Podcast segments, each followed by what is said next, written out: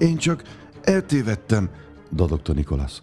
Nem akarok semmi rosszat. Hé, mordult rá a favágó. Azt kérdeztem, ki vagy, hiszen éjszaka van, biztos, hogy sántikálsz valamiben, mondd meg, különben keresztül lőlek a nyilammal. Nikolász hallott, hogy a többiek is felébrednek, és értetlenkedve mormolnak. Nikolásznak hívnak, én... Szóval, én csak egy fiú vagyok. Csak egy fiú, persze, aki csak úgy kóbrol az erdőben az éjszaka közepén. Jaj, ne, ne, ne, ne, ne, ne, ne, ne, ne, ne. Mondta most Durmika. Legalábbis ezt jelentette, amit mondott, bár emberi fülnek, Nikolászét kivéve, ez csak úgy hangzott, Kabum, kabum, kabum, kabum. aztán léptek hallatszottak, majd ismerős hang ütötte meg a fülét. Én tudom ki ez. Jó, fia, tedd le azt a nyilat, tojvó. A fiú nem akar semmi rosszat, ugye, fiam? Még több árny jelent meg. A másik öt férfi is feléjük tartott. Most az apja is megszólalt. Nikolász, te vagy az? kérdezte hitetlenkedve. Nikolász az apjára nézett és megijedt. Talán mert Joel időközben szakállat növesztett, de lehet, hogy másért. A kedves, ismerős szemek most sötétek és távoliak voltak, mint egy idegené. Nikolász úgy megdöbbent, hogy alig tudott megszólalni. Igen, apu, én vagyok. Joel odafutott és átölelte. Addig szorongatta, míg végül már a fiú úgy érezte, hogy összetöri még a bordáit is. Nikolász is szorította az apját, és megpróbált hinni abban, hogy Joel még mindig az a jó ember, aki az ő fejében élt. Csodálatos, vigasztaló érzés volt. Mit keresel itt? kérdezte aztán a férfi, és Nikolász türelmetlenséget érzett a hangjában. Nem tudta, mit feleljen, így hát elhatározta, követni fogja az édesanyja tanácsát, aki azt mondta neki, ha bajba kerül, mondjon egyszerűen igazat. Nagy levegőt vett, és azt válaszolta. Nem nagyon jöttem ki Karola nénivel, úgyhogy elindultam utánad a messzi éjszakra. Aztán eljutottam Kobold falvára, és a koboldok börtönbe vetettek. Az apja arca erre meglágyult, a szeme körül összefutottak a ráncok, és megint a régi volt. Ó, Nikolas, szegény kisfiam, mi történt? Bebörtönöztek, mert már nem bíznak az emberekben. Nikolász a kobolt fiúra nézett, akit a csuklójánál és bokájánál fogva bilincseltek a ketrechez, aztán a hat férfira, akik a ketrec mögött álltak a holdfényben. Nagyon szerette volna, ha az apja elküldi a többieket. Szeretett volna újra hinni abban, hogy az apja jó, és az egész csak valami kalamajka, egy óriási félreértés. Hát, fiam, egyenesedett ki az apja, és a hangja valamelyest hivatalos lett. El kell mondjam neked, hogy a mese, amit arról mondtam neked, milyen boldog az élet koboldfalván, valóban csak mese. Rá kellett jönnöm, hogy a koboldok nem azok, akiknek hittük őket. Nikolász Durmikára pillantott, aki könyörgő szemmel bámult rá a ketrecből, de megszólalni nem mert. Nikolász pedig úgy érezte, elárulták, hogy minden, amiben valaha hit hazugság volt. Nem mondtad el nekem, hogy el fogsz rabolni egy koboldot. Azt mondtad, azért mész, hogy megbizonyosodj afelől, hogy koboldfalva valóban létezik. Igen, felelte az apja lelkesen és szemmel láthatóan őszintén. De mi lehetne jobb bizonyíték, mint egy élő kobolt? De hazudtál nekem! Nem hazudtam. Én sem tudtam pontosan, miféle bizonyítékot találunk majd, csak éppen nem mondtam el a teljes igazságot. Nikolász a sötét, csendes erdőben álló, félelmetes banda felé sandított. Ők kényszerítettek erre, apu? Anders erre felnevetett, aztán a többiek is. Az erdő megtett hangokkal. Joelnek megrándult az arca. Nem, senki nem kényszerített. Mondd el neki, Joel, unszolta Anders. Mondd el neki, mi történt. Joel aggódó pillantást vetett a fiára, aztán nagyot nyelt és bólintott. Nos, Nikolász, az az igazság, hogy az én ötletem volt. Én találtam ki az egészet azon az éjszakán, amikor Anders eljött hozzám. Azt mondtam, a legjobb bizonyíték egy húsvér kobold lenne, akit elviszünk a királyhoz. Nikolász nem hitt a fülének. A szavak olyan fájdalmasan martak belé, mint amikor sót szórnak a nyílt sebre. Az apja koboldrabló. A szerencsés embereknek sok évükbe telik, mire felnőnek, Nikolász azonban egy szempillantás alatt elvesztette a gyerekkorát. Mert semmitől nem leszel olyan hirtelen felnőtt, mintha rájössz, hogy az apád nem az, akinek hitted. Hogy tehettél ilyet? Az apja nagyot sóhajtott. Sok pénzről van szó, Nikolász. Három ezer rúberről. Ebből még tehenet is vehetnénk, vagy éppen disznót. Jövőre gyönyörű karácsonyunk lenne olyan, amilyen nekem meg Karolának soha nem jutott. Játékokat vehetnék neked. Vagy egy vécét, dörmögte a szakállából Atu. Joel ügyet sem vetett a tökkel ütött fickóra, és tovább beszélt. Lovat, meg kocsit vehetek. Úgy megyünk majd be a városba, az emberek pedig csodálnak majd minket, és irigyelnek, mert sok pénzünk van. Nikolászban forrt a méreg. De minek? Én nem akarom, hogy irigyeljenek. Én azt akarom, hogy boldogok legyenek.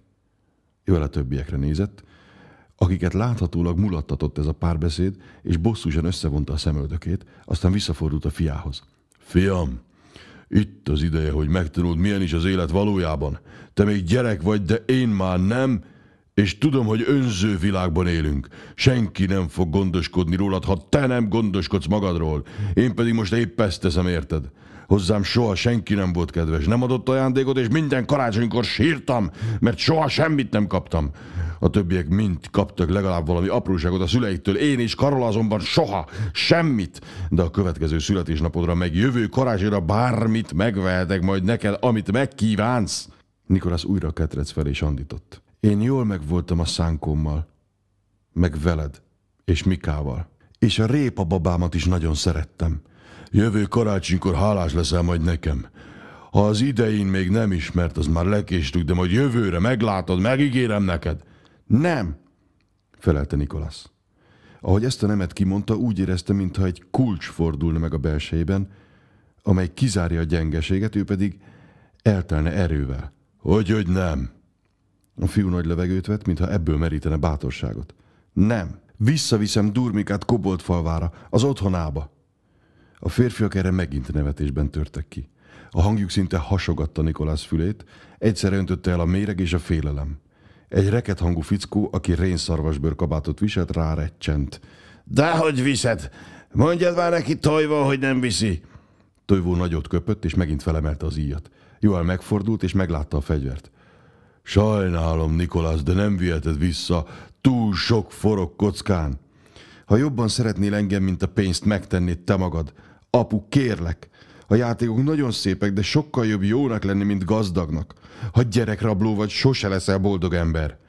Amikor favágó voltam, akkor se voltam boldog, morogta Joel, és arca szinte összezsugorodott a fájdalomtól. Most, ha minden jól sikerül végre, nekem is jut valami az életből. Nikolász megrázta a fejét, és sírni kezdett. Nem tudott tovább uralkodni magán. Egyszerűen túl sok volt ez az egész. Kavarogtak benne az érzések. Dű, félelem, csalódottság. Annyira szerette az apját, és ez az ember képes volt elrabolni egy kobol gyereket, és ketrecbe zárni. Aztán keze fejével megtörölte a szemét. Arra gondolt, amit Topu apó mondott bohókának. Nem hagyhatjuk, hogy a félelem vezérelje a cselekedeteinket. Vigyük vissza a koboldot, könyörgött Nikolász most hangosabban, és a férfiakra nézett. A koboldok nagyon fognak örülni, lehet, hogy meg is jutalmaznak. Durmikát vissza kell adni a családjának. Meg is ölnének minket, mondta erre magabiztosan Anders, aki a hátára vetett íjjal és nyílvesszőkkel áldogált. Figyelj ide, fiam! Miért nem tartasz velünk? Jó kis kaland lesz. Találkozol a királlyal? Még csak az kéne, mondta a reket hangú. Mindent elrontana itt nekünk. Hallgass el, Thomas, intette le Anders. Hiszen ez Joel fia. Na, fia, mit gondolsz? Egy röpke pillanatra átfutott Nikolász fején, milyen csodás lenne eljutni a királyi palotába és találkozni Frederik királlyal.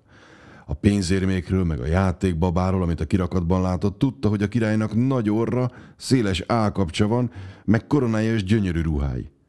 Minden aranyból van körülötte, talán még a palotája is aranyból épült. Csodás lenne, ha eljuthatna oda. De nincs csodásabb, mint helyesen cselekedni. Gyere velünk, fiam, kérlette gyengéden az apja. Ne butáskodj, Andersnek igaza van. Jó kis kaland lesz, igazi karácsonyi kaland. Anders megtanít íjazni. Nem örülné neki? Meg bizony, mondta Anders. Segíthetsz nekem szarvas lőni, aztán megfőzzük, minden este friss húst teszünk.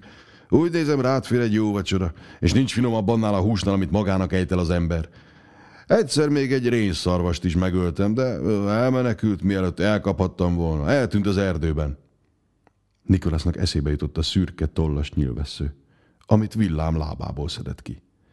Tudta, hogy ha nem megy vissza hozzá, a szarvas rövidesen a keresésére indul, és ezek a nagy tagba szakadt emberek meg akarják majd ölni. Meg, megfőzik. Pörköltnek.